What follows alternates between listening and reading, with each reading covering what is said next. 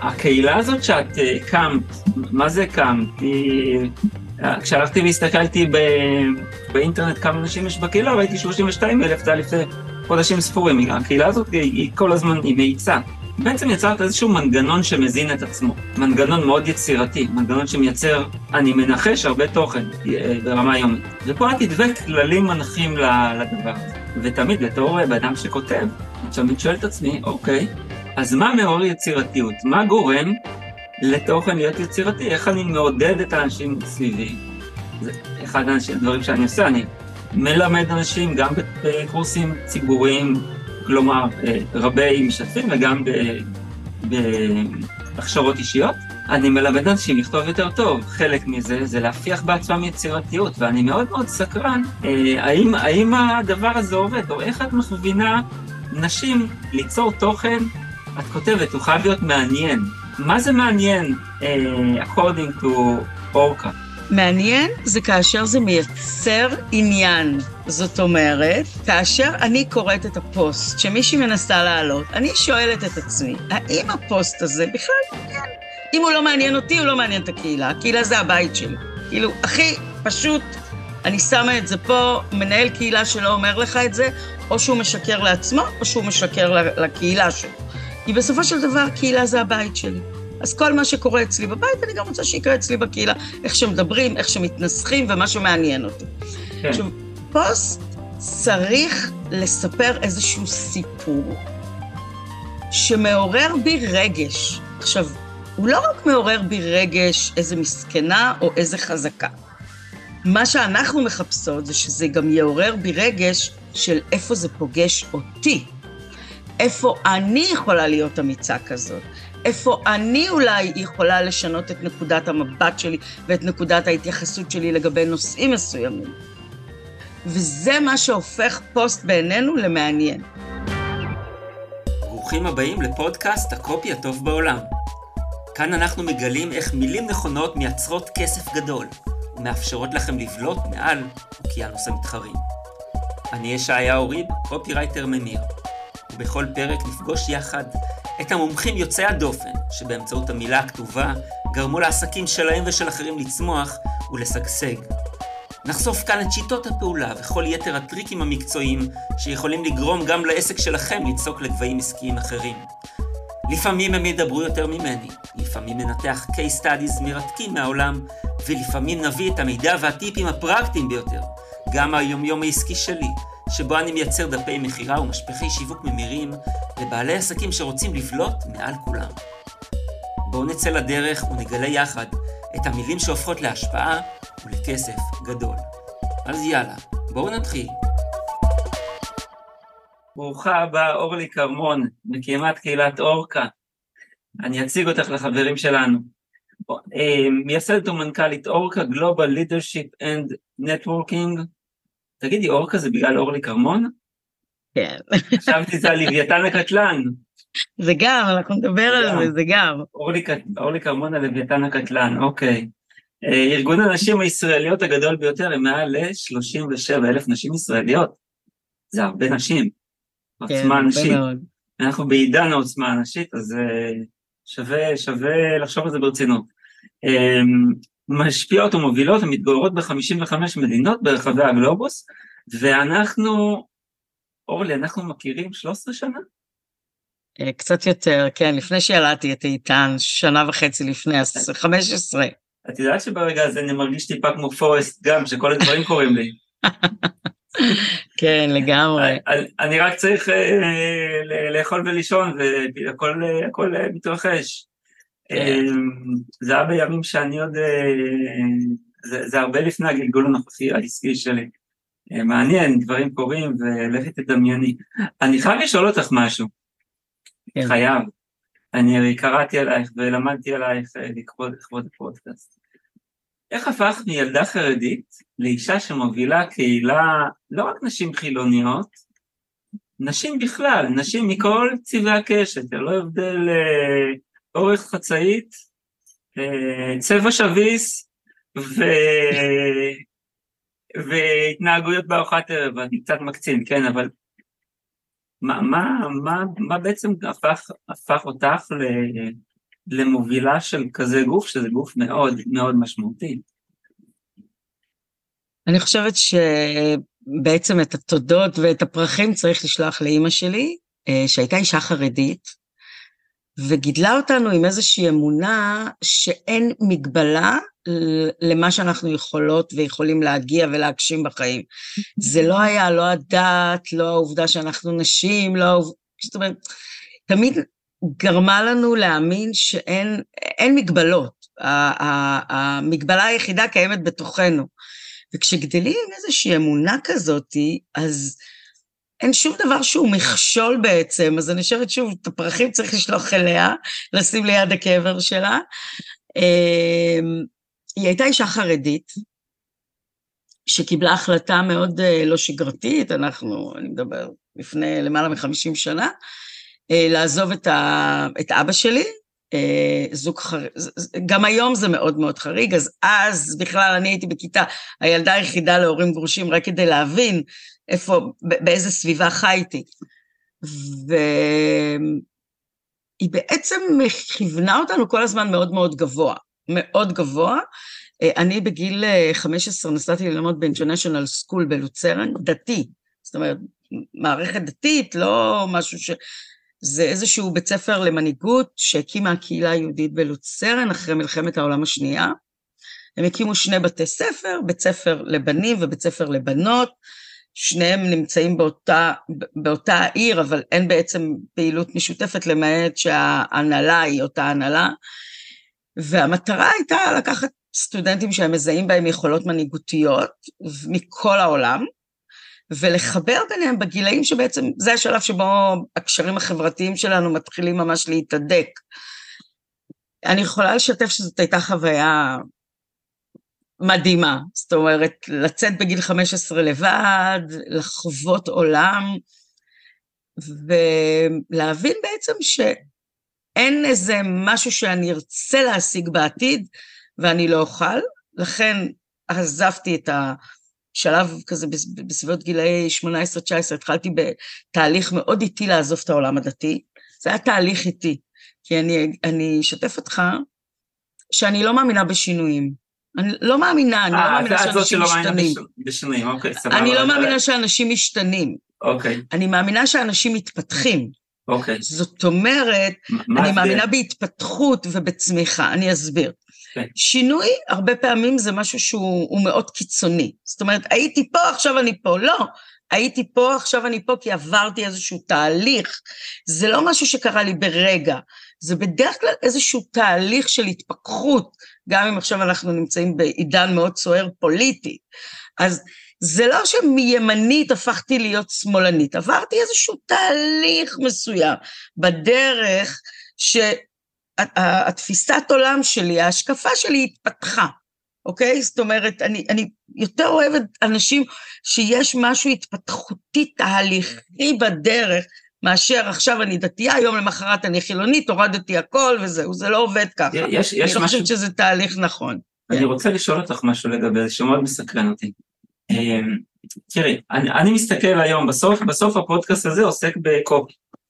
קופי אגב זה תירוץ ממש טוב לנהל שיחה על כל דבר שרוצים, רק שכל עוד הוא נותן ערך למי שמאזינים לנו, כי בסוף באו לשמוע משהו שאפשר לעשות משהו בביזנס. אז, אז אני מנסה להבין, קופי איך שאני תופס אותו, הוא מאוד מאוד תולדה של הובלה. את כותבת יותר טוב כשאת מובילה.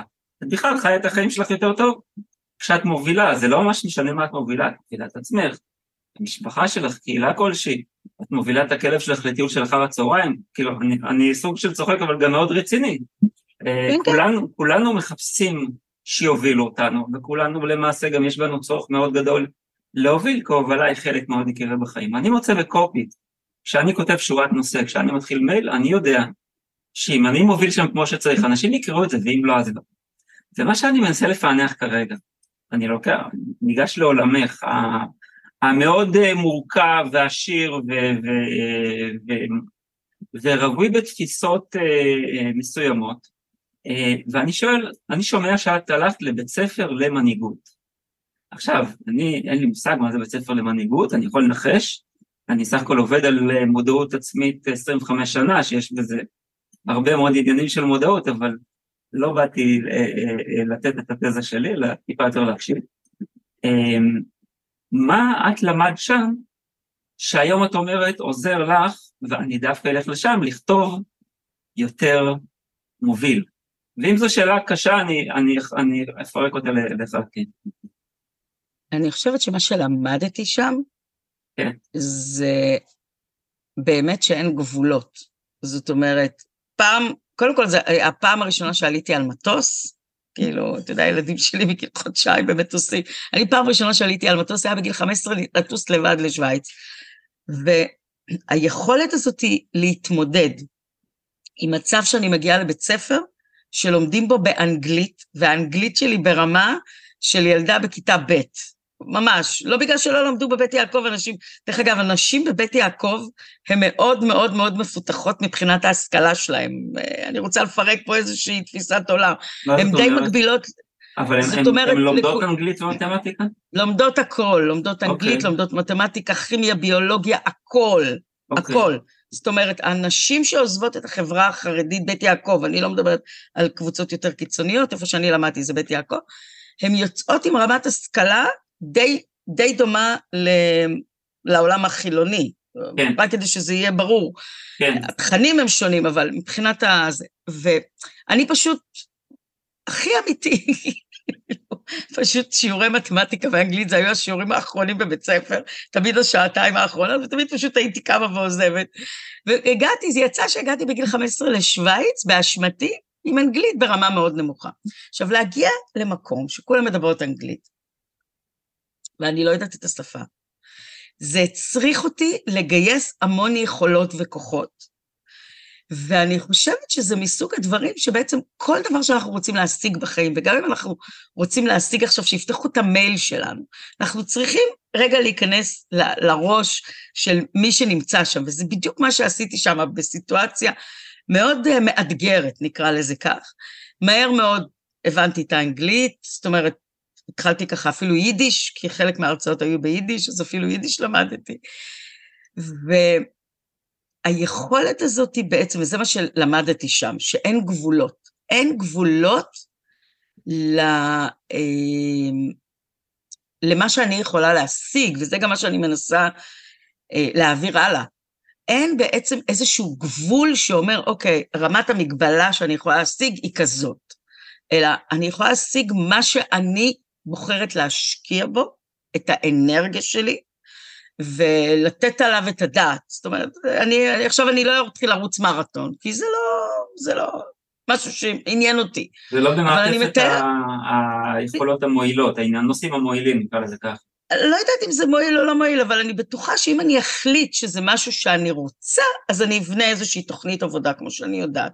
כי בסופו של דבר כשאנחנו רוצים להשיג כל דבר, צריך לשבת, לבנות תוכנית עבודה מסודרת ולהגיד, אוקיי, אני רוצה לרוץ מרתון ברצלונה בעוד שנתיים, אני צריכה גם שזה יהיה ריאלי, כמו כל דבר. אני לא יכולה עכשיו להחליט שאני רצה מרתון ברצלונה בעוד חודשיים. אני, אם אני רוצה להגיע ל... אני אומרת לעצמי, אוקיי, אני צריכה להציב יעדים קטנים בדרך. קודם כל, פטטת קורסה, תצאי לחמישה קילומטר, אחר כך לעשרה ואחר כך...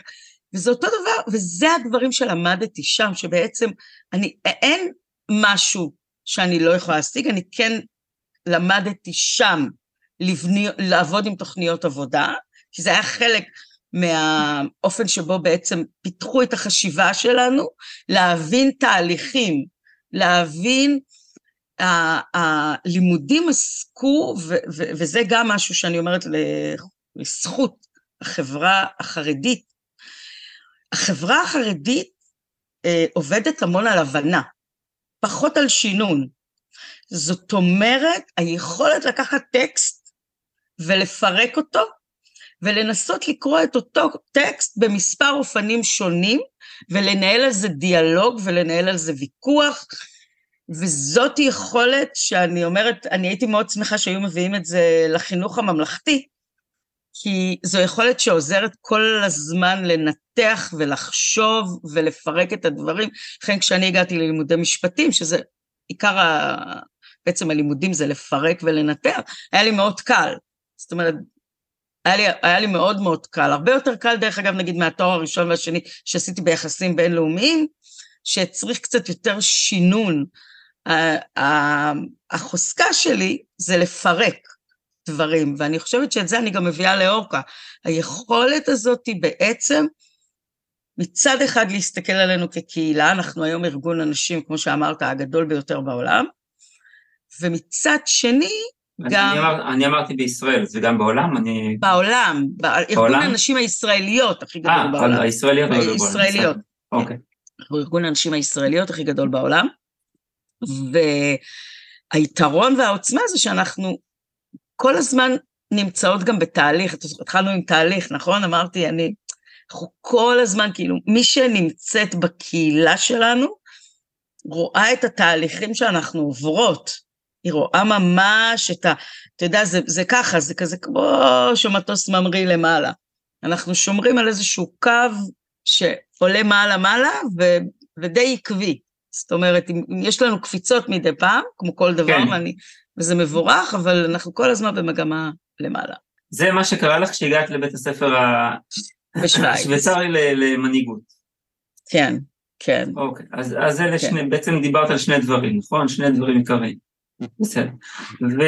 ואני, אני, שוב, כחלק מהמחקר, אני כמובן נכנסתי לדף הקהילה. עכשיו, מה לעשות, אני יכול לבקש להצטרף לקהילה, אבל נכון לעכשיו אין איזה הצדקה מיוחדת שיקבלו אותי, אז נמנעתי מזה מראש. יש פסקה שמאוד אני לא, לא חושב שראיתי פסקה כזאת באיזשהו מקום, אני, אני, אני אקרא לך את זה רגע, אה, כי יש לי שאלה לגבי זה. כללי הקבוצה מהמנהלים, אנחנו, זה צריך להיות מהמנהלות אם אני לא טועה. אנחנו מתייחסות לקהילה שלנו כאל מגזין יוקרתי. פוסט חייב להיות מעניין, מנוסח כולו לנשים ועם תמונה אישית ולא פרסומית. מנהלות הקהילה הן כמו אורחות מגזין ותפקידן לוודא שהתוכן שעולה יהיה מרתק ומעורר שיח והשראה.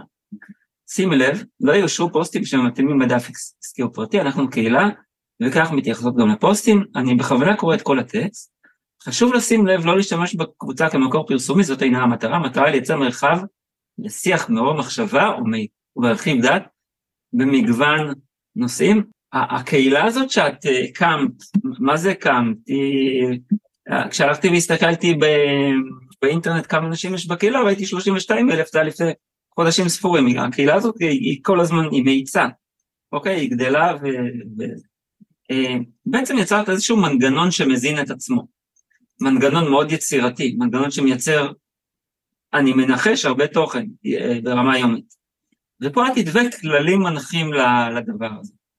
ו, ותמיד בתור אדם שכותב, אני תמיד שואל את עצמי, אוקיי, אז מה מעורר יצירתיות? מה גורם לתוכן להיות יצירתי, איך אני מעודד את האנשים סביבי, זה אחד הדברים שאני עושה, אני מלמד אנשים גם בקורסים ציבוריים, כלומר אה, רבי משתתפים וגם בהכשרות אישיות, אני מלמד אנשים לכתוב יותר טוב, חלק מזה זה להפיח בעצמם יצירתיות, ואני מאוד מאוד סקרן, אה, האם, האם הדבר הזה עובד, או איך את מכווינה נשים אה, ליצור תוכן את כותבת, הוא חייב להיות מעניין. מה זה מעניין, uh, according to אורקה?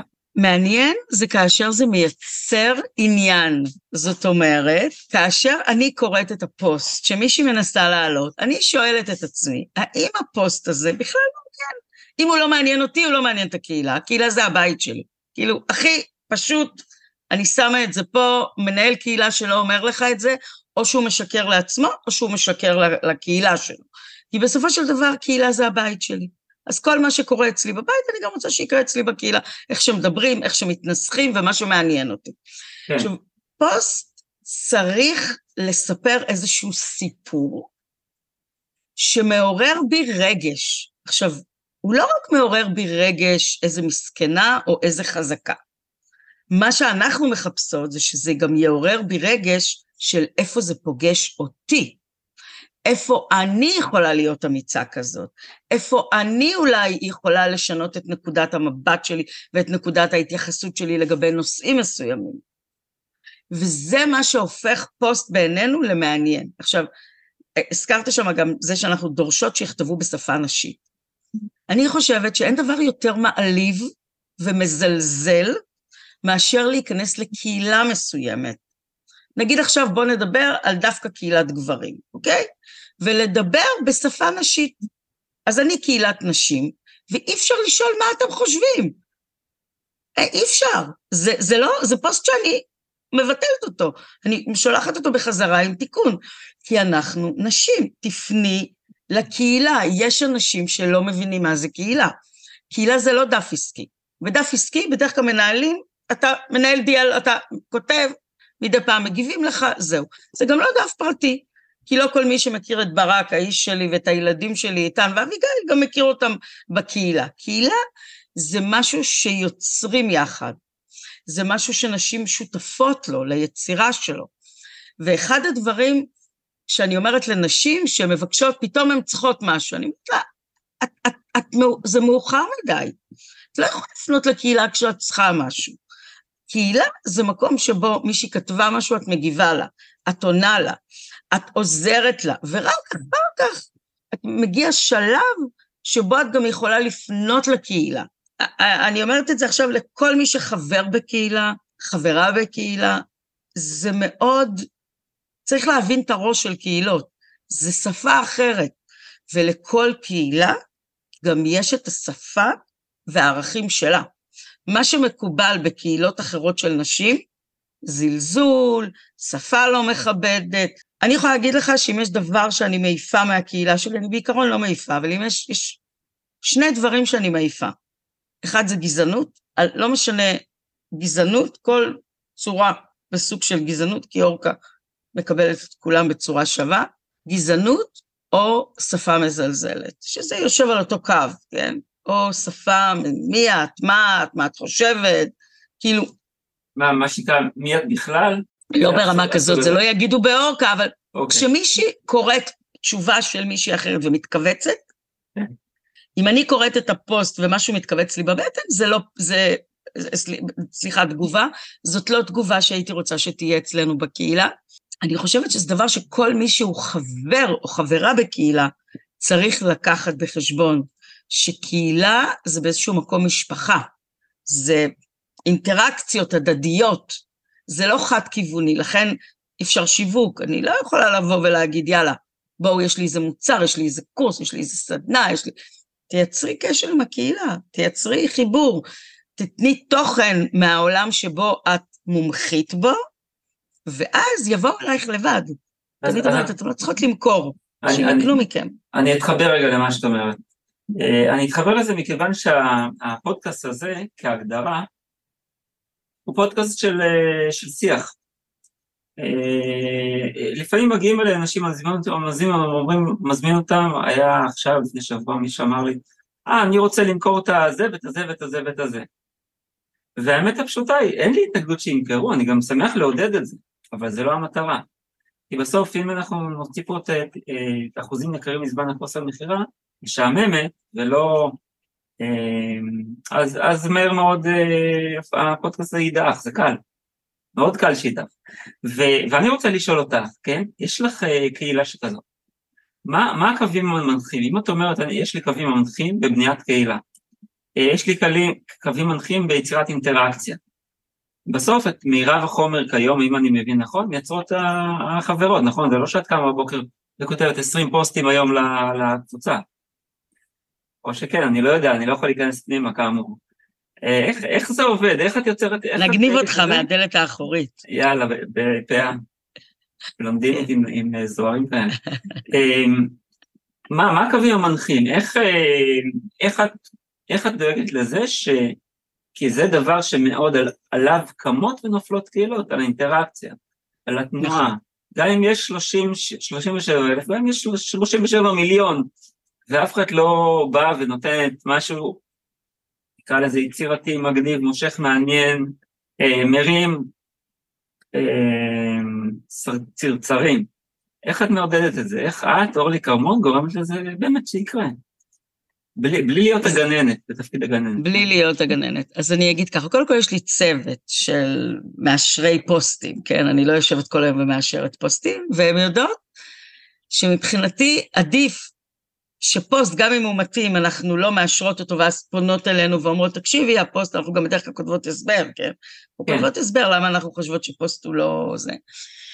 אמ, שוב, אני, לא סתם התחלנו עם זה שאנחנו עורכות מגזין. גם עורכת מגזין, כשהיא מקבלת מכתבים למערכת לצורך העניין, או כשהיא צריכה, היא לא מפרסמת כל דבר, היא שואלת את עצמה, או שואלת את עצמה העורך, מה יעורר פה עניין? את מי זה יעניין? אותו דבר, זה התפקיד שלנו. עכשיו, אחת לכמה זמן אנחנו עושות כל מיני, אה, קודם כל יש לנו, כל חודש יש נושא של החודש, אוקיי? היה לנו חודש של, נגיד עכשיו סיימנו חודש, מסיפור אישי לשליחות. אז בדרך כלל לא רק אני מובילה את זה, יש נשים נוספות שמסייעות לי להוביל את הנושא החודשי, והן מעלות כל מיני אה, שאלות, מעלות כל מיני אתגרים, נגיד, תעלו וידאו ותספרו על הסיפור, על התהליך שעברתם מהסיפור האישי שלכם לשליחות שלכם. כל מיני דברים שבעצם מייצרים אינטראקציה. דבר שני, יש לנו אחת לכמה זמן גם כל מיני אה, אה, אתגרים כאלה שאנחנו מעלות של אתגר היכרות, אנחנו מגיעות לאיזשהו מספר מסוים, אנחנו אומרות, אוקיי, עכשיו אנחנו, תספרו לנו עשרה דברים שלא ידעתם עליי. עכשיו אני אספר לך על עשרה דברים שלא ידעתם עליי, שהיה לנו בדצמבר 2019. ממש שנייה וחצי לפני שפרצה הקורונה, כאילו אני העליתי פוסט ב-29 בדצמבר, ואני זוכרת שבמטוס חזרה פתאום התחלתי לראות את ה... היו 6,000 או 7,000 פוסטים ב... בארבעה או חמישה ימים, זה היה מטורף, כל וואו. המדינה דיברה על העשרה דברים של אורקה, כי נשים שיתפו סיפורים מאוד מעניינים של דברים שקרו להם. וזה לימד אותי שנשים אוהבות לשתף, אבל אם זה נעשה בסביבה תומכת, זאת אומרת, אחת החוזקות שלנו באורקה, ולא דיברנו עליה, אבל עדיין, זה שאורקה היא לא קהילת נשים, אוקיי? יש המון קהילות נשים, ושוב, אני לא... והן מצוינות. אורקה מכוונת לקהל מאוד מאוד מסוים של נשים, שלא היה להם עד היום בית לשיח. זה נשים בוגרות, גילאי 40 פלוס, שכבר עשו דבר אחד או שניים בחיים, שהגיעו להישגים, שמסתכלות סביבן ורוצות להיות בסביבה שכל הזמן גורמת להם לעלות מעלה-מעלה, ואלה גם נשים שנמצאות בעולם של תרומה. זאת אומרת, מסתכלות על העולם ושואלות איך אני יכולה לתרום למקום שבו אני נמצאת, לא רק מה אני יכולה לקבל. וברגע שזו אוכלוסייה מאוד אה, ממוקדת וצרה, נשים משפיעות, מובילות, זאת אומרת, אני, אני מאוד שמחה שנשים אומרות לי, אני חושבת טוב טוב אם להזמין את החברות שלי לאורקה, זה אומר שדייקתי. כי לכאורה, יש יתרון בלהיות מאה אלף, אוקיי? זה, זה יתרון.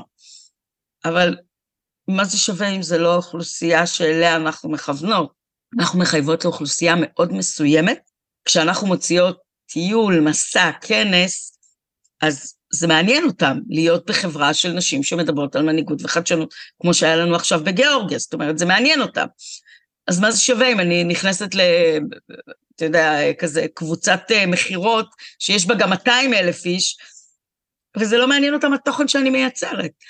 ולכן אה, אנחנו גם מקפידות על מי נכנס לקהילה, למעלה מ-40% בקשות ההצטרפות לקהילה לא מאושרות, לקהילת הפייסבוק, אורקה עוצמה נשית חובקת עולם, כי יש לנו בעצם ארגון, אורקה גלובל לידרשיפ, נטוורקינג, ויש את הקהילת פייסבוק, שזה בעצם ערוץ של פעילות שלנו, אז למעלה מ-40% בקשות ההצטרפות לא מאושרות, ויש לנו בעצם מועדונים יותר סגורים שעליהם אני מראיינת באופן אישי, שזה וואו, מבטיח זה... את ה... זה מבטיח את ה... את זה שזה מדויק. אז, okay. אוקיי? אז מה, אז, אז איך, כאילו, איך, איך היית מגדירה, בואי נקרא לזה בצורה טיפה גסה, רף הכניסה לאורקה ולקבוצות, מה זה אומר? מה, איך את, איך, איך את מנסחת את זה? בסוף את רוצה איזושהי קבוצה, קבוצות, קבוצה קבוצות משנה, שיש בהם איזשהו סוג של אה, איכות, דינמיקה, עשייה, כיוון, אולי אפילו מטרות מסוים משותפות. איך, איך, איך, מה, מה יש שם מאחורה? אני, מה שיושב מאחורי זה זה הדיוק. זאת אומרת, ברגע שאנחנו לא פונות לכולם, אנחנו לא קהילה שמתאימה לכולן, אנחנו, מלכתחילה, כן. זה לא מעניין אותנו. ברגע שאנחנו מאוד מכוונות את קהל המטרה שלנו, אז אנחנו יכולות באמת להפוך את זה לביקוש קשיח, מה שנקרא למשהו שלא כולם יכולים uh, להיכנס בדלת, אלא למשהו שיוד, שאישה יודעת, אם אני התקבלתי לאורקה, זה אומר שיש כאן משהו שבדקו עבורי. עכשיו, אם אני נכנסת למועדון, זה עוד יותר, כי במועדון יש לנו שלושה מועדונים, מועדון אחד מכוון לעצמאיות, מועדון אחר מיועד לכל מה שנקרא C-Level, ומועדון אחר הוא רק למנכ"ליות. עכשיו, לכל מועדון כזה יש את האתגרים שלו, יש את הצרכים שלו. אה, האתגרים של מנכ"לית, שמנהלת 3,000 או 5,000 עובדים, שונים ממנהלת שמנהלת 200 עובדים, והם שונים מעצמאית. ובכל מועדון כזה אנחנו בעצם מייצרות את השיח ואת הקשרים, שנשים יכולות גם לעשות את ה...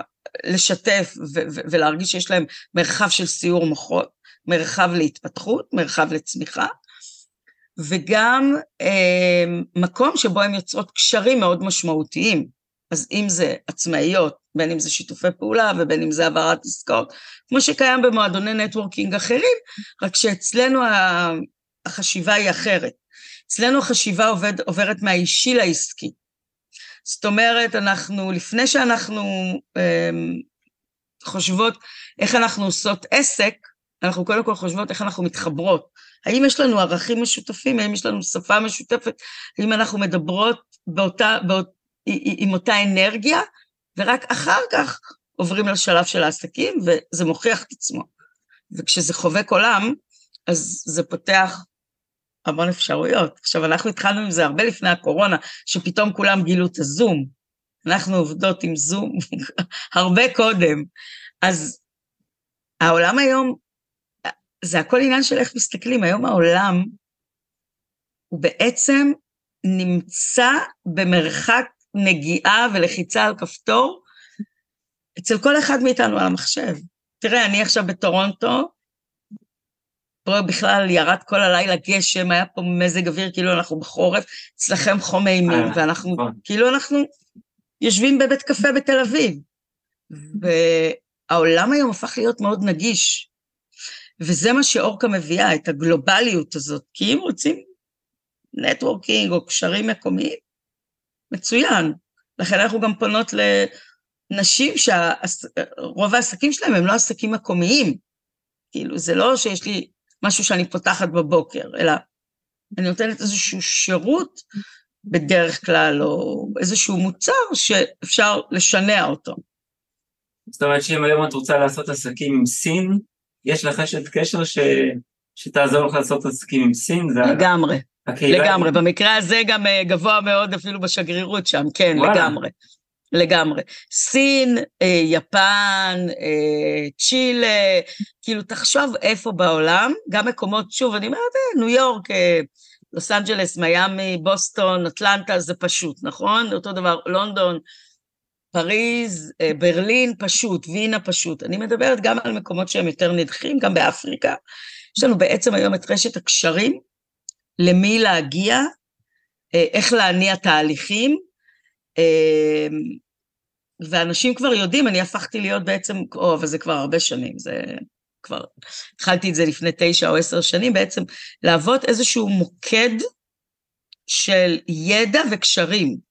ככה בעצם התחלתי את אורקה, מזה שהפכתי להיות איזשהו מוקד כזה שהיו מתקשרים ושואלים אותי, אני צריכה המלצה, עכשיו נגיד פנו אליי מאיזשהו ארגון גלובלי שמחפשים מרצה מתחום מאוד מסוים, לכנס, בוא נגיד שמי ש... מי ש...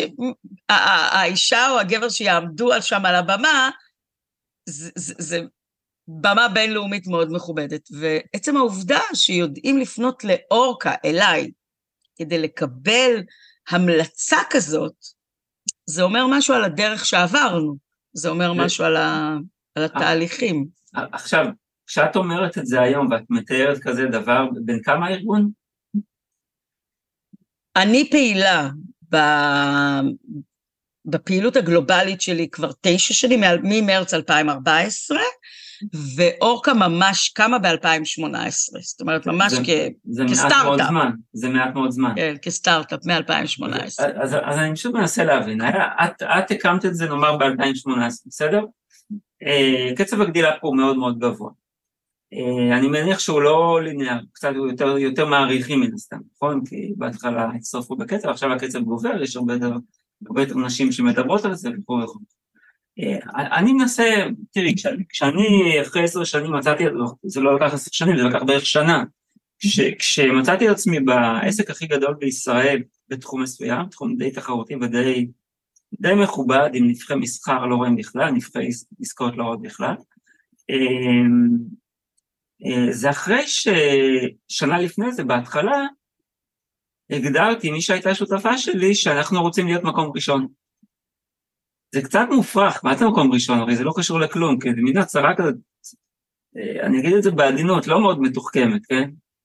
אה, כאילו מה, אתה בא להשוות את עצמך מראש? מה, מה, מה זה מקום ראשון? לך תצמח, מישהו מפריע לך, מה אתה צריך מראש להגיד, וואלה, אני הכי גדול, אני הכי זה וזה וזה. מה היה לך בראש ב-2018 כשהקמת את אורקה? איזה vision, איזה חזון, מה, מה גרם לזה? כי בסוף, אחרי היום אנחנו רואים אה, שתיל, כבר לא קטן, ואז הוא היה אולי זרע, ועוד כמה שנים הוא כבר יהיה עץ צעיר, ואחרי זה הוא יהיה עץ יותר גדול וכו' וכו' וכו'. 37 לשתיל זה לא רע בכלל, 37 אלף, סורי. מה היה הרעיון? מה הנביט את כל העניין הזה? כי, למה אני שואל? כי אנחנו מדברים עם בעלי עסקים. ובעל עסק, אה, אה, כדי שהוא יצמח ויגדל, הוא צריך משהו שיניע אותו. עכשיו, זה יניע אותו ככל שהדבר הזה יהיה טמון במחשבה שלו, וברגש שלו ובעשייה שלו כל יום כל היום. יש איזה משהו מצחיק ש... ש... זוכרת את ארכדי דוכין שהיה בעלים של בית"ר ירושלים ואוליגרך וכל הסיפור הזה? אני אומר את זה כי זה הקוטב המשעשע סלש, סלש מזעזע של הסיטואציה. הוא ישב בראיון טל... אה, טלוויזיוני עם מישהו, לא זוכר איזה מראיין, שאל אותו, תגיד ארכדי, איך אתה, איך אתה כזה עשיר? אז ארכדי, לא ארכדי דוכין, ארכדי, איך קוראים? גיידמק, סליחה. גיידמק, גיידמק, כן. סיפור אחר לגמרי. כן, כן. לגמרי, לגמרי, לגמרי. אה, אני מהמעריצים של החברים של נטשה. אז גיידמק ישב מולו ואמר לו, תגיד, אתה, כשאתה קם בבוקר, על מה אתה חושב? הוא אמר, אני חושב, אבל הילדים צריכים ללכת לבית ספר, יש ארוחת בוקר, אולי אני עושה איזה אימון כושר, איך, איך אשתי ישנה הלילה, אני חושב כל מיני דברים. וגיידמק משאיר עליו במבט, והוא אומר, אתה מבין, זה כל ההבדל, אני, אני קם בבוקר וחושב איך לעשות יותר כסף. אז אהבתי, כן. אז אני שואל, אורלי כרמון, מה את חושבת לך מ-2018, בבוקר, צהריים וערב, שאת קמה בבוקר, בכל הרגעים האלה, מה, מה הנבט הזה ש, שעומד בבסיסם של כל הדברים? השפעה, השפעה. איך אני בעצם מגדילה את מעגלי ההשפעה בעולם, לא רק שלי, של נשים אחרות שלוקחות את הכוח שלהם, והשנה נגיד עשינו המון מיזמים שהם למען, למען משפחות שכולות, למען תינוקות רעבים, למען ניצולי שואה. זאת אומרת, אני חושבת שכשאנחנו אוגרות המון כוח בידיים שלנו, ובסופו של דבר הדבר היחיד שמעניין אותנו זה רק חשבון הבנק, אז, אז, אז הייתי יכולה עכשיו להיות מנכ"לית של חברה שכירה, זה היה בדיוק אותו דבר כמו שאני, אתה יודע, אני אלך להיות מנכ"לית של חברה שכירה, הנה, 500 או 1,000 עובדים, לא, אני מונעת באמת מהמקום הזה של הערכים, של להשפיע, של לשנות, של לייצר אדוות של השפעה. אני יכולה לשתף אותך שלא מזמן קיבלתי איזושהי הצעה בסכום מאוד גבוה להיכנס בשותפות, רק של 20 אחוז, כן? סכום מאוד מאוד גבוה, והייתה לי התלבטות האם אני בכלל רוצה להכניס שותפים, כן אה, או לא. שיקנו חלק מאורקה. שייכנסו, כאילו יקנו חלק מאורקה בסכום. ואז הבת שלי אמרה, אוקיי, ואם באים ו... ואז הייתי בדרך לישראל, והיא שומעת אותי ואת בעלי מנהלים שיחה, והיא באה והיא אמרה לי, אוקיי, אם אבים עכשיו היו באים ושמים לך אה, עשרה מיליון דולר, והיו אומרים לך, אנחנו קונים את אורקה. זאת היו באים ואומרים לך, בואי, תקחי, אנחנו קונים את החברה. ילדה בת 12 שואלת אותי את השאלה הזאת. כן, היא בת של אימא שלה, בואי, בואי נזכור כמה דברים, כן. הסתכלתי עליה ואמרתי לה, ואז מה? כאילו, אז למה אני, זאת אומרת, אורקה זה לא רק הביזנס שלי. ואני חושבת שמה שעשה את ההבדל בין איך שאני מנהלת את אורקה לעומת איך שאחרים, ופה אני אתן טיפים, זה שמהרגע הראשון הקמתי את זה כסטארט-אפ. זאת אומרת, מהרגע הראשון שאלתי את עצמי איך אני מתישהו מוציאה את זה להנפקה בנסדק. מהרגע הראשון, אמיתי לגמרי, מהרגע הראשון בניתי תוכנית עבודה, איך אני בעצם לוקחת רעיון מקורי שלי, שלא היה קיים קודם, לחבר בין נשים ישראליות, ועוד מעט אני גם אגיד למה נשים ולא, בין נשים ישראליות מכל העולם, והופכת את זה למשהו שאפשר להנפיק אותו מתישהו. כי החשיבה צריכה להיות לא רק מה זה נותן לי, אלא מה זה, מה זה נותן לעולם, מה בעצם, מה השינוי, מה, במה אורקה מייצרת שינוי בעולם. עכשיו, אם אתה קצת מציץ בדף שלי, אבל בעיקר זה יותר קיים בקהילה, כל שבוע עולים שישה, שבעה, שמונה, עשרה פוסטים של חיבורים בין נשים, ובדרך כלל חיבורים שהם גלובליים. זאת אומרת, אני עכשיו עובדת עם, אני עכשיו מייצרת, אני עכשיו עושה, אנחנו, אנחנו עכשיו נפגשות, מעלות כל הזמן תמונות, מעלות כל הזמן מפגשים. וזה מבחינתי הנחת, זה כמו לראות את הילדים גדלים, אז זה הנחת, כי זה דבר אחד שיש רעיון בראש. אבל כשהוא הופך להיות משהו שעם סניפים בעולם, יש לנו סניפים גם באירופה, עכשיו הייתי, ממש חזרתי שבוע שעבר מפלורידה, גם מיאמי, גם טמפה, זאת אומרת להקים סניפים, לראות נשים ישראליות יושבות ביחד, ולדעת שמה שמחבר אותה זה הערכים המשותפים והשפה הזאת שמדברים אותה באורקה. לאורקה יש שפה. אנחנו לא אומרות נשים, אנחנו אומרות אורקות. יש שפה, יש... אתה יודע, הגאווה הכי גדולה שלי זה כשמישהי מספרת לי על מישהי, אז היא אומרת לי, היא ממש אורקה. שזה אומר שהיא אספה את כל הערכים האלה של תודעת שפע ולקיחת אחריות ולהסתכל על המקום של איך אני יכולה להשפיע על הסביבה שלי, ולהגיד לי היא אורקה, או להגיד לי האמת, היא לא כל כך אורקה. כאילו, זה מבחינתי הפך את זה ל... אתה יודע, זה, זה, זה מה שדמיינתי, זה בדיוק מה שדמיינתי. עכשיו, לאורקה יש בעצם כמה חטיבות, זאת אומרת, שוב אני אומרת, יש את הקהילת פייסבוק שהיא המוכרת, אבל יש לה כמה חטיבות, וכל חטיבה בעצם מתנהלת ב... עם, עם צוות ועם אנשים שככה מחויבים להצלחה של אותה חטיבה. יש לנו אורקה אקדמי, שזה קורסים וסדנאות, יש לנו את המועדונים, כמו שאמרתי קודם, ויש לנו את, בעצם את כל המרחב הזה שמאפשר את החיבורים הפיזיים, החיבוק, הריח, על לעבור תהליך ביחד. יש לנו אה, כנס שנתי אחד בשנה שהוא גדול מאוד. אה, הכנס הבא יהיה בניו יורק במאי 2024. אנחנו מצפות למשהו כמו בין 250 ל-300 נשים, ובוא נגיד של-2025 אני כבר סוחרת את אה, היכל נוקיה, זאת אומרת, לשם אני מכוונת. אמ, ואנחנו, יש לנו תוכנית רב-שנתית, זה לא מה עושים ברבעון הקרוב. בוא, אם אתה תראה את הלוח שלי, הלוח שלי סגור עד סוף שנת 2024, סגור. אם אתה תרצה להכניס שם סיכה, יהיה מאוד קשה. לפעמים אנשים רוצים להציע לי משהו, אני אומרת להם, כאילו, תסתכלו על הלוח. לצד זה שיש לנו תוכנית עבודה, יש גם גמישות, זאת אומרת, אחד הדברים שלמדתי שכדי להצליח צריכים להיות גם גמישים עם העולם.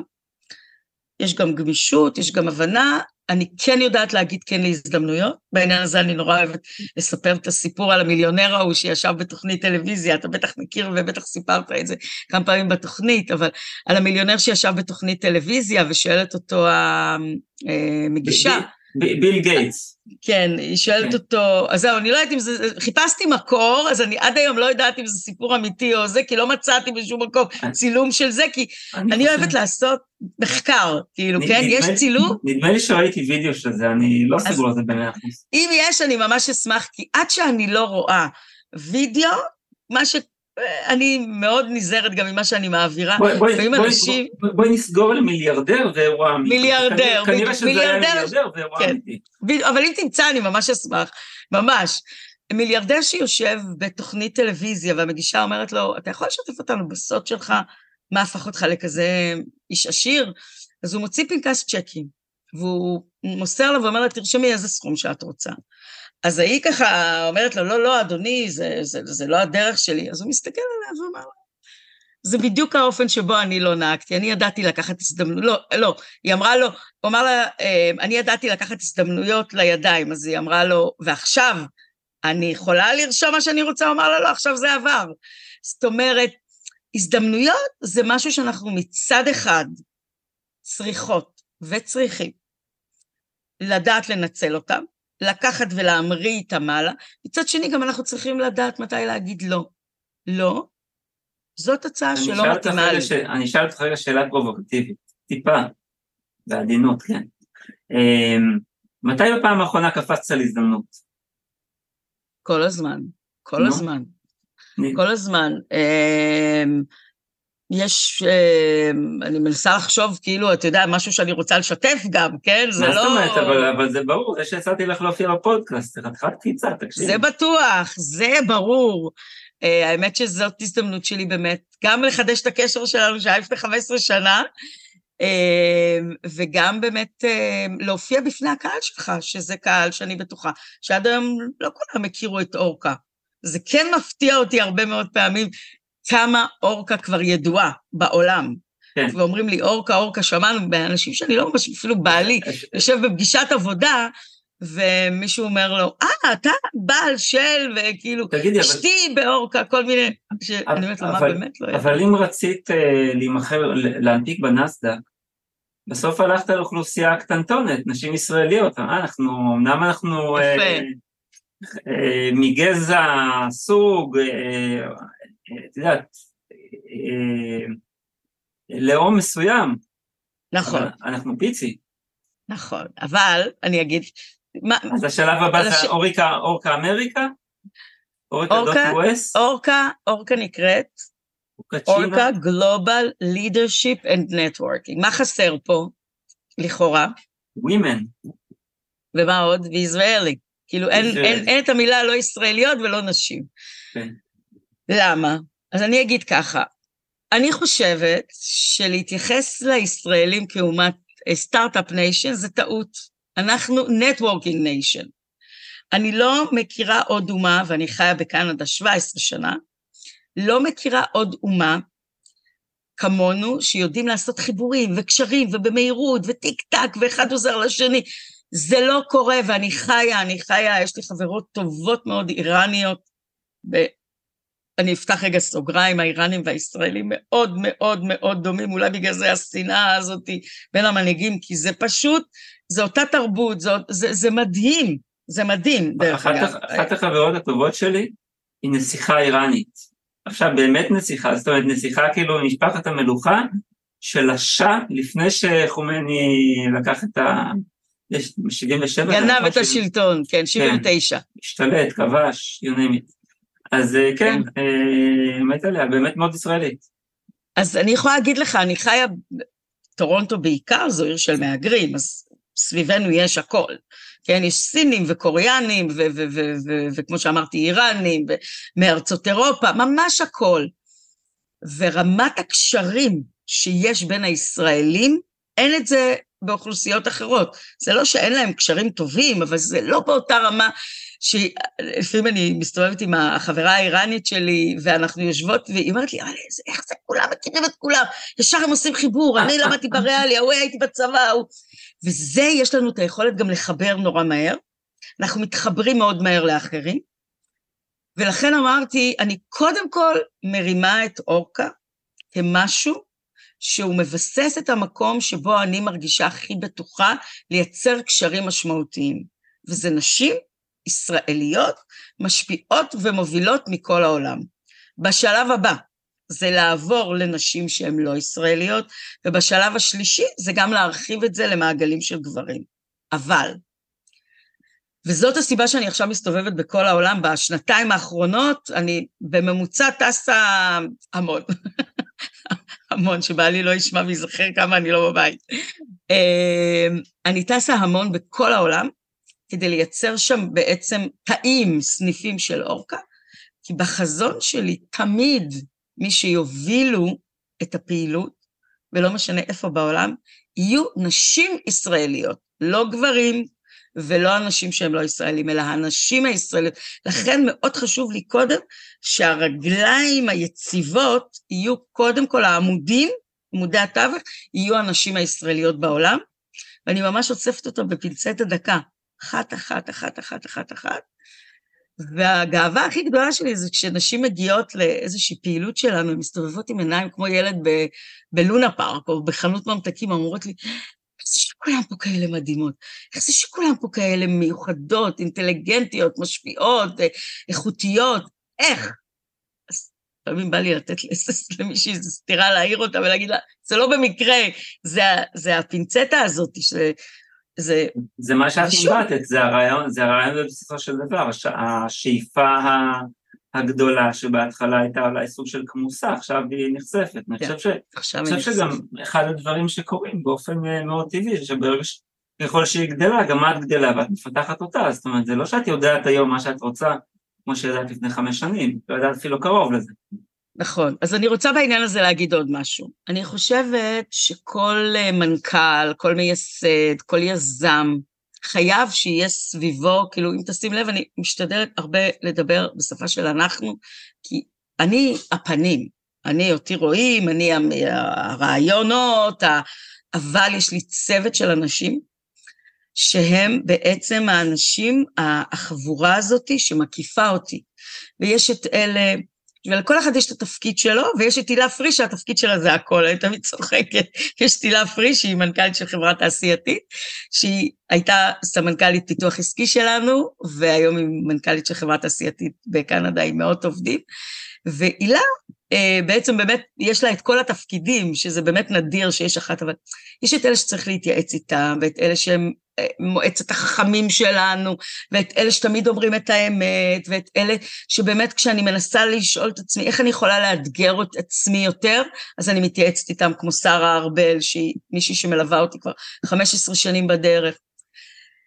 אמ, אי אפשר לעשות שום דבר לבד, זה לא... אי אפשר, אי אפשר, זה לא, זה, זה לא נכון. זה נכון לייצר סביבנו מעגלים מעגלי תמיכה, ואתה יודע, יש משפט מאוד אה, ידוע של ג'ים רון, שהוא האב הרוחני של טוני רובינס, שאומר שחמשת האנשים שאנחנו נמצאים איתם הכי הרבה, אלה האנשים שאנחנו הופכים להיות. וזה כל כך נכון, ואני כל כך מסכימה עם המשפט הזה, עם הגישה הזאת, שבעצם האנשים שאנחנו נקיף את עצמנו בהם, הם האנשים שבסופו של דבר ימשכו אותנו למעלה. והחוכמה היא להקיף את עצמנו באנשים שמעלים אותנו מעלה. אתה יודע, אני אספר לך פה סיפור על הילדות שלי ואני אגיד משהו. כשאני הייתי בכיתה ז', חזרתי יום אחד הביתה מערב בנות. עכשיו, הגעתי לבית ספר חדש, והזמינו כזה בסודי סודות לערב בנות, ואני חוזרת מהערב כולי מאושרת, שנכנסתי, מה שנקרא, לקבוצה של, המגב... של המקובלות, כן? הקליקה, הקליקה. קליקה, הייתי מה זה עפתי על עצמי, ואיך שאני חוזרת הביתה, אימא שלי שואלת אותי, מה יצאת מהמפגש? עכשיו, מה אני שומעת בראש? כאילו, איזה גדולה אני שהצלחתי להתחבר לכל ה... ואני כזה מתחילה עם, עם כל השחצנות שלי לענות לה, והיא מסתכלת עליו ואומרת לי, לא, לא, זה לא מה ששאלתי אותך, את לא הבנת. מה יצאת? מה לקחת? הסתכלתי עליה ככה, ילדה בת 13, מה ואז היא שיתפה אותי בתפיסת העולם שלה, שאני גם מביאה אותה לאורקה. אמרה לי, תראי, תמיד כשאת נמצאת בחברה, ולא משנה כרגע אם זה חברות, אם זה קורס, אם זה... תמיד תצאי עם משהו שאת לוקחת לעצמך לחיים. זה יכול להיות תובנה חדשה שנחשפת אליה, זה יכול להיות המלצה לספר. תמיד תיקחי משהו שיגרום לך כזה לעלות מעלה במדרגות, עוד מדרגה ועוד מדרגה ועוד מדרגה. ובעניין הזה אני תמיד אומרת גם באורקה, ואני חושבת שזה מה שמייחד את הארגון שלנו. אומרת להם, תקשיבו, אם אני נכנסת לחדר ואני האישה הכי חכמה בו, וזו צריכה להיות הגישה של כל אחת, כן? אם אני נכנסת לחדר ואני האישה הכי חכמה בו, זה הדבר הכי משעמם בעולם. זה משעמם. אין לי לאן לצמוח, אין לי לאן להתפתח, אין לי לאן לגדול. מה... וזה הדבר הזה שאני גם מחפשת סביב האנשים שאני ככה אוספת סביבי, נשים בעיקר, שאני יכולה ללמוד מהם. שהם תמיד יגידו לי את האמת, לא תמיד צריך להגיד כמה מדהים ומקסים והכל בסדר, זה אנחנו יודעות. עכשיו תגידי לי מה אני יכולה לעשות כדי להשתפר, מה אני יכולה לעשות כדי לעלות, כמו שאימא שלי אמרה, עוד מדרגה למעלה. וזה זה, זה מה שמייחדת, אני חושבת, את הפעילות שלנו. אז, אז אני אשאל אותך עכשיו אה, אה, אה, שתי שאלות שהן היחידות שאני חוזר עליהן בפודקאסטים השונים, ואולי בסוף אני אוציא מזה אפילו איזשהו ספר כזה יוצא, פשוט צרור עצות מאנשים בעלי המון ניסיון והצלחות. אז שאלה ראשונה, זה רעיון שנבט לאחרונה, יש לי לקוחה שהיא פסיכולוגית מהמוכרות ביותר בארץ, אני מנוע מלחשוף את שמה. היא עושה וובינארים של שלושת אלפים איש, כאילו היא עושה, והיא, סיפרתי לה על זה, יצא באחד הדינמיקות שלנו, והיא סיפרה לי ואמרה לי, תשמע, זה לגיט... זה... והיא ישר קפצה לפודקאסט והתחילה להאזין לרמה של פרקים, כאילו רמת הסקרנות שלה והאינטליגנציה שלה זה דבר מטורף לחלוטין, היא לא, היא לא ילדה וכמות הלמידה ומהירות הלמידה שלה זה זה דבר פנומנלי, זה רק מסביר לך למה היא דוקטור, כנראה שכבר הייתה שם לפני הרבה הרבה זמן. אמ, ועכשיו היא לומדת אה, כתיבה ממירה. ומה שאני רוצה לשאול אותך, זה מה את עושה כשאת רוצה לעשות גל של המרות, גל של מכירות? בא לך עכשיו, אה, וואלה, יפה, 37 אלף זה מספר טוב, גם בדולרים זה נשמע לא רע. איך הופכים את ה... איך, איך מייצרים שם כסף? או איך את מייצרת כסף ספציפית? אז קודם כל אני אגיד באותנטיות, אמיתי. זאת אומרת, אין, אי אפשר, אי אפשר לנסות למכור משהו שזה לא אתה. עכשיו אני אשתף אותך במשהו. אה, לפני כמה זמן עקבתי אחרי איזה דמות ברשתות, ונורא אהבתי את הכתיבה, ממש. אהבתי את הכתיבה, ומאוד התחברתי לזה, וסימנתי לעצמי, אישה מעניינת. ואז היא עשתה את הטעות חייה, אבל אני דווקא ממליצה לאנשים כן לעשות את זה, וזה מה שאני מקפידה לעשות. היא עלתה ל live. עכשיו, אתה, היא עלתה ל live, הסתכלתי על ה live, הסתכלתי על השפה, על הסגנון, על ה... אמרתי, זה לא אותו בן אדם שכותב את הטקסטים. אז פה אני חושבת שחשוב מאוד להיות אותנטיים. זאת אומרת, גם אם היום, וכולם נעזרים היום ב ChatGPT, וכולם נעזרים היום, אין, זה לא, האותיות, כאילו האותנטיות, האותנטיות בסופו של דבר זה מה שמביא את ההמרות הכי טובות. לא, ה, לא אני חזקה, לא אני יכולה, אלא איפה נכשלתי.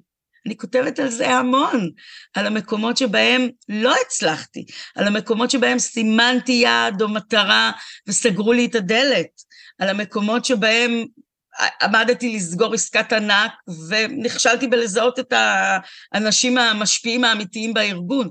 זה המקומות שמהם אחרים צומחים. אז אני חושבת שזה מתחיל באותנטיות, זה עובר דרך הערך, דיברנו קודם על האורחות מגזין, למה חשוב לנו לתת ערך. לפני שבכלל אני מבקשת לקבל משהו, לפני שאני בכלל מבקשת ממך לשים אצלי כסף, קודם כל אני נותנת ערך. קודם כל, אתה יודע מה, אתה, מה אני שווה, עוד לפני שבכלל. עכשיו, איך אנחנו עושות את זה בפועל? יש לנו כמה, אנחנו קודם כל מרימות כנסים בכל העולם, אוקיי? אז זה ה... אנחנו, ממוצע הכנסים שלנו בשנה, כשאני לוקחת גם את הסניפים, הוא, הוא, הוא משמעותי. אנחנו בממוצע עושות אה, אה, פעילות רבעונית אני מדברת על offline, שזה כנס, מסע, סמינר, משהו שמגיעות אליו מכל העולם, ולאורך השנה אנחנו עושות המון המון המון המון דברים באונליין. כנסים, יש, יש, לנו, יש לנו כנסים על שיווק, ויש לנו כנסים על uh, בריאת מציאות לראש השנה, ויש לנו כנסים ליום המשפחה, ויש לנו... אנחנו נותנות המון המון ערך. אז עוד לפני שאישה בכלל משלמת כסף למועדונים, קודם כל קיבלה המון ערך. קיבלה המון, קיבלה המון תוכן, קיבלה המון ידע, היא קיבלה המון תובנות או, או מחשבות או משהו שגורם לה להתפתח, ורק אז אנחנו מגיעות לשלב של ההמרה. אני יכולה להגיד שאין לי כמעט פוש, כאילו אני כמעט ולא עושה, זאת אומרת, באים אליי ושואלים איך אפשר להצטרף. הן באות אליי ואומרות, ראיתי שנפגשתם פה ופה, איך אני גם יכולה להיות חלק מהמועדון ובמה זה כרוך וכולי. אמ, אני מקווה שעניתי לך, אם יש משהו שאתה רוצה שאני אחדד, אני אעשה זאת כן. בסדר, יש לי עוד שאלה. כן. זו שאלה, זו השאלה האחרונה, בגלל אילוצי הזמן. אני משתדל לעשות פרקים של אזור שעה פלוס מינוס, אמ, כדי שאנשים יוכלו לעשות את זה בנסיעה משמעותית ברכב או בפעמיים או בריצה או במה שזה לא יהיה. אמ, אם את חושבת על שלוש מתנות שאת רוצה לתת לאנשים, מתנות שהן Game Changers, מה, מהניסיונות שלך, מההתנסויות שלך, מהחוויות שלך בקופי וב, ובביזנס, מה היו שלושת המתנות האלה? אז אני חושבת שדיברנו עליהם ואני אחדד אותם.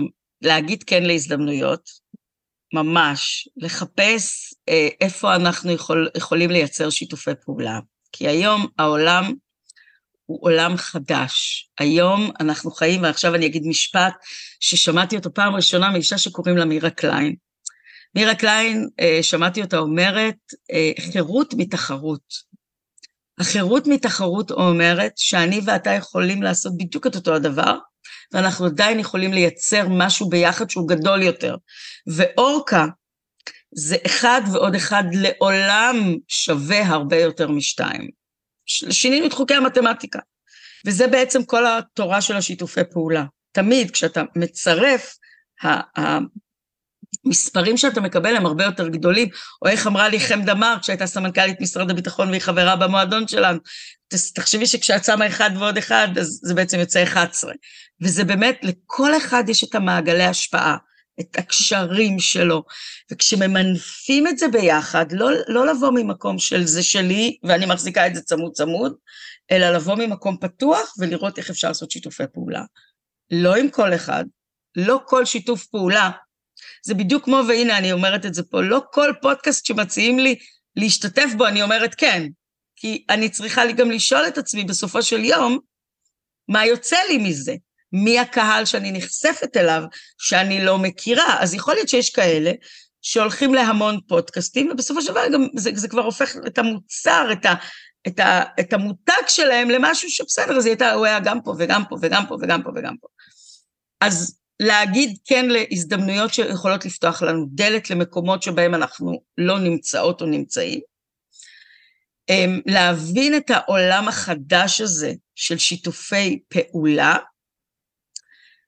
ואני חושבת שהמתנה, והיא קשורה גם להמרות, והיא קשורה להכל, זה באמת להיות במקום של חמלה עצמית, אם עשינו טעות. עכשיו, אם אנחנו יוצאים לעולם, והציפייה שלנו זה שלא נעשה טעויות, זאת תהיה הטעות הכי גדולה. ועכשיו אני אסיים ואני אספר לך משהו שקיבלתי במתנה מאימא שלי. אמרתי, אימא שלי נפטרה כשאני הייתי בת 22, אבל היא הייתה דמות מאוד מאוד משמעותית בחיים שלי, והיא בעצם אה, לימדה אותי כל מה שאני, כל מה שאני יודעת, לפחות את הבסיס, כן? משם התפתחתי ולקחתי. וכשאני הייתי בת 15 ונסעתי לשוויץ, בערב לפני, כשארזנו, אז היא לקחה אה, עיפרון, היא החזיקה אותו ביד, והיא אמרה לי שהיא רוצה שאני אזכור שלושה דברים. עכשיו, אני באה מבית ממוצע, מבחינה כלכלית, אה, עם אתגרים, והלכתי ללמוד ב-International School, שהשכר לימוד שם הוא אסטרונומי, קיבלתי דרך אגב אה, אה, מלגה כמעט של 100 אחוז, מלגה של 90 ומשהו אחוז, באמת מלגה מאוד מאוד משמעותית. ואני הולכת ללמוד עם הבנות של משפחות האצולה האירופאיות, כל מי שמכיר את העולם הדתי, משפחת שיף, משפחת קסירה, זאת אומרת, זה משפחות אצולה אירופאיות מבלגיה, מ, סליחה, גם מבלגיה, אבל גם מברזיל וגם מארצות הברית, ממש מכל העולם. אז היא לקחה את העיפרון ואמרה לי, תזכרי כמה דברים. הדבר הראשון שאני רוצה שתזכרי, זה שאת עכשיו יוצאת למסע, ובמסע הזה את הולכת לכתוב את סיפור החיים שלך. וסיפור החיים שלך אין לו שום קשר. מי ההורים שלך? מה העבר שלך? כלום. הדבר היחיד שיגדיר זה מה, מה הם יהיו הפעולות שתעשי, האחריות שתיקחי, הבחירות שלך, קחי את זה בחשבון. אז לכי צאי, תכתבי את סיפור חייך בעצמך. דבר השני שאני רוצה שתזכרי, שזה ממש לא משנה מה המעטפת של העיפרון. זה יכול להיות עם יהלומים, וזה יכול להיות עם נצנצים, ובצבעים שונים. ו... בסופו של דבר הליבה זה דבר מאוד פשוט, זה העופרת הזאת שנמצאת כאן, והיא פשוטה והיא בסיסית, וזה הערכים שלך, ועם זה את יוצאת לעולם. עם הערכים שלך, אז אף פעם אל תשכחי מי את ומה הערכים שלך ומה הליבה שלך. והדבר האחרון, כשאת צועדת בדרך, תזכרי שלכל עיפרון יש בקצה מחק. והתפקיד שלו זה לתקן את הטעויות שאנחנו עושות בחיים. ואת תעשי טעויות. אז במקום להיבהל ובמקום להיכנס להלקאה עצמית, תתקני, תבקשי סליחה כשצריך, תתפתחי, תלמדי, וזאת תהיה הדרך שבה תצמחי הכי הרבה, דרך טעויות. וזה מה שקורה לנו גם בחיים. הדר, ההבנה הזאת היא שהטעויות שלנו והדברים שבהם נכשלנו, הם הדברים שככה יכולים לעזור לנו הכי להת... בהתפתחות, בצמיחה, במקום הזה שאליו אנחנו רוצים ורוצות להגיע.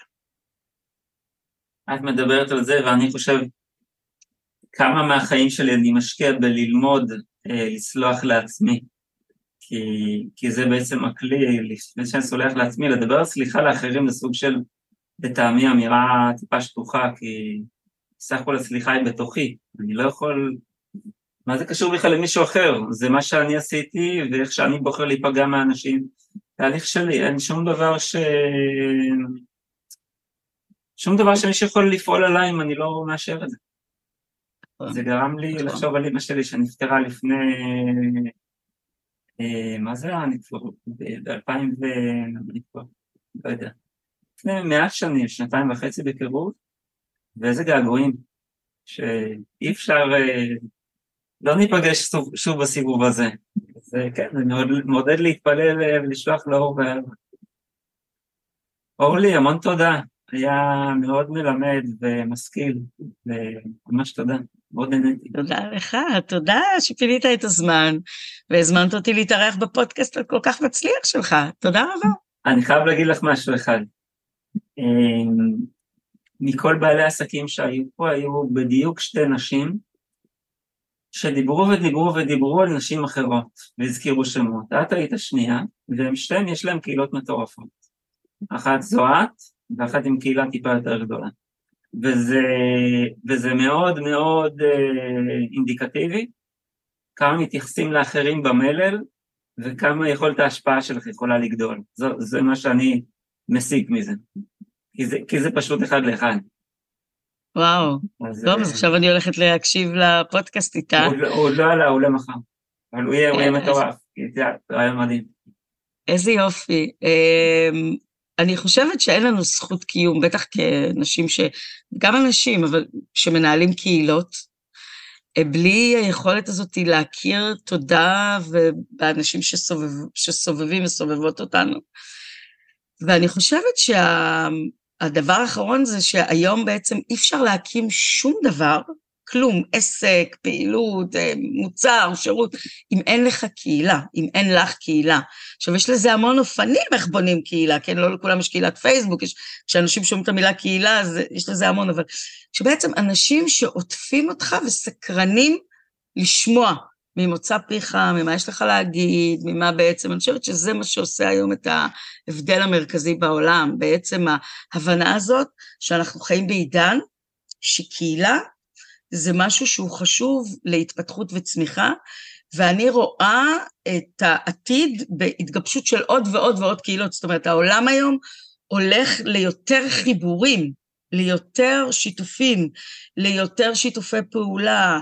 אמ, אני חושבת שאפשר לראות את זה גם בענקים, כמו טוני רובינס וכולי, שהוא היום כמעט ולא עולה לבד על הבמה, הוא תמיד מביא איתו קהילה מאוד גדולה של מנטורים, ואני חושבת שאפשר ללמוד ממנו הרבה בנושא הזה בעצם, איך, איך לייצר בכלל. עוד טיפ אחרון זה, אם אתם רוצים להצליח בחיים, פשוט תעקבו אחרי אנשים שהצליחו.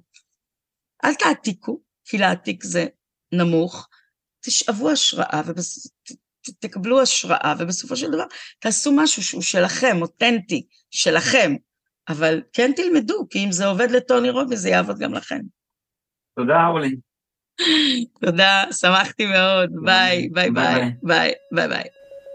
רגע לפני שנתקדם למתנה שאתם יכולים לקבל עכשיו, האם אתם זוכרים דבר אחד לפחות שלקחתם כדי לשפר את הקופי ואת השיווק בעסק שלכם?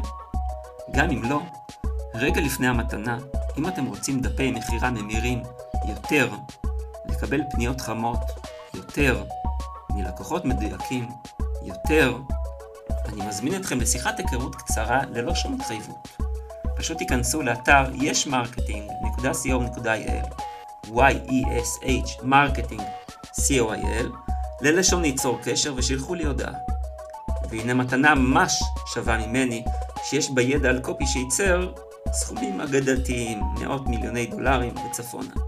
שלושה פרקים מלאים מהפודקאסט בכתב, שמפרקים לאסטרטגיות וצעדים מעשיים, יצירות קופי שמכרו באותם סכומים של הקופירייטרים הטובים בעולם, כולל ניתוח מלא וכל ההסברים בעברית. כל אחד מהם באורך של 12 עד 21 עמודים. איך מקבלים את כל זה בחינם? כל מה שעליכם לעשות הוא לפתוח את אחד מפרקי הפודקאסט באמצעות אפליקציית ספוטיפיי, לדרג את הפודקאסט בחמישה כוכבים, ולשלוח את צילום המסך למייל במשרד contact at yesmarketing co.il. המייל נמצא גם בתיאור הפודקאסט. צרפו צילום מסך, שילכו למשרד, ומכאן נעביר לכם את שלושת הפרקים, כולל הסברים בכתב ותרגום מכתב, המכירה. תודה שהקשבתם, אני מעריך ומוקיר את זה. ישעיהו ריב, קופירייטר, ממיר.